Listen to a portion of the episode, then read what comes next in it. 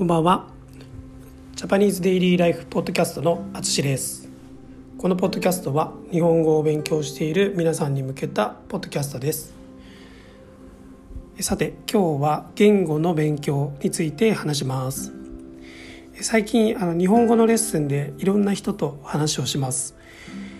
えー、ビギナーですね。本当に初めてあの日本語を勉強する人もいますし、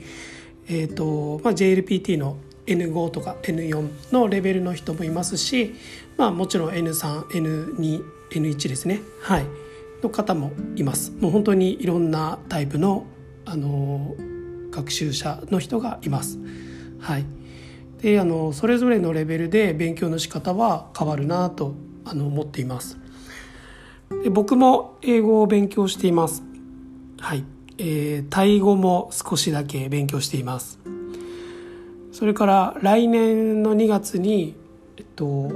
オランダとドイツですね。はい。旅行に行くことにしましたので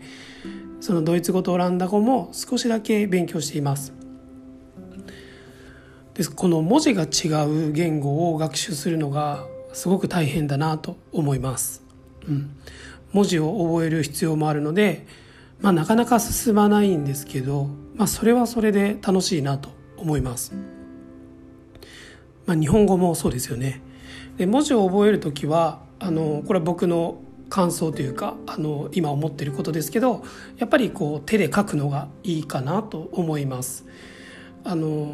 まあ、YouTube とかで見てるだけではなかなか覚えられないので、まあ、実際にあの書くとちょっと頭に入ってくるような感じがしますね。なので、まあ、結局体で覚えるような感じですね。あのなんか結構運動スポーツと近い感じがします。うん。でそうですね僕はずっとバスケットをしてたんですけどあのやっぱりシュート練習とかすごいたくさんしたので多分今もあの体に染みついてるんですよね。でやっぱりその言語のまあ文字もそうですしその口の発音のこととかもやっぱりもうたくさん練習することでもう自然とできるようなところまでするのが大事なんだなっていうのを最近よく感じます。はいえっ、ー、とそうですねで、まあ、日本語はあのひらがなカタカナ漢字と、まあ、アルファベットに相当するようなものが3種類もあってで、まあ、特に漢字は、ね、たくさん種類があるので、まあ、大変な言語だと思います。でもやっぱり初めはもう書いて書いて書いてひたすら書いて慣れるのがいいかなと思います。それからあの発音が違う言語も大変ですね。はい。日本語の発音はあの口の前の方で話す感じがありますね。これあの以前ポッドキャストでも少し話したんですけどえ、ー、とまあそれからいちごごとにこう区切るような感じですね。この「こんにちは」みたいな感じであの全部こう区切ってますよね「こんにちは」あの英語みたいに「こんにちは」みたいな「ここんこんにこんにちは」ちょっとうまく言えない「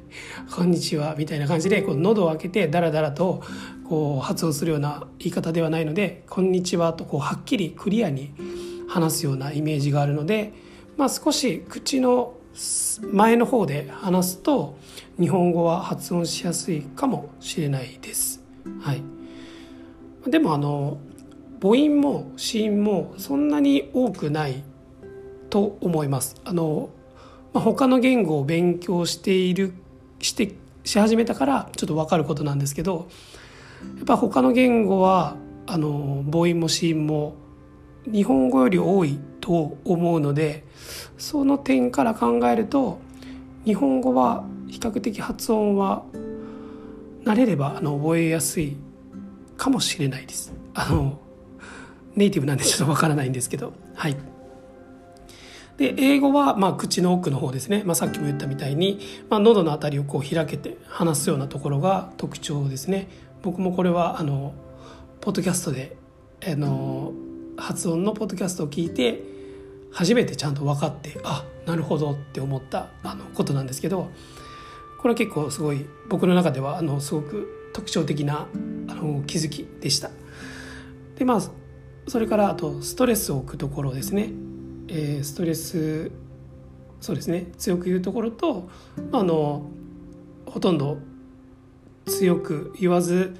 まあ、だらだら話すところあまり発音しなくてもいいところっていうこう、まあ、メリハリがあるようなあの話し方をするのが英語の特徴かなと思います。日本人はあの学校の英語ですね、まあ、今は多分小学校から勉強してると思うんですけど、まあ、僕たちのような二十数年前の、えー、時に、まあ、学生だった人たちは中学高校、まあ、大学もかな、まあ、ずっとこうカタカナ発音で、えーと、英語を話していたので、まあ、それが身についてしまうとこう後から改善するのは結構難しいなと思います。でこれは日本人が英語を苦手と感じる、まあ、根深い問題かもしれないですね。はい、最近の日本の英語教育がどう変わっているのかはわからないんですけど、まあ、このカタカナ発音をぜひあのなくしてほしいなと思います。はいでそのまああの日本語の発音ですねでこれが難しいところってどこがあるかなっていうのをちょっと考えてるんですけどやっぱりまあ日本人なんでちょっと分かりにくいので、えっと、僕のオンラインレッスンを受けてる方でこのポッドキャストを聞いてくれている方もいると思うのでまたあの次の、えー、レッスンで是非教えてください。はいちょっと長くなりそうなので今回はこれまでにします。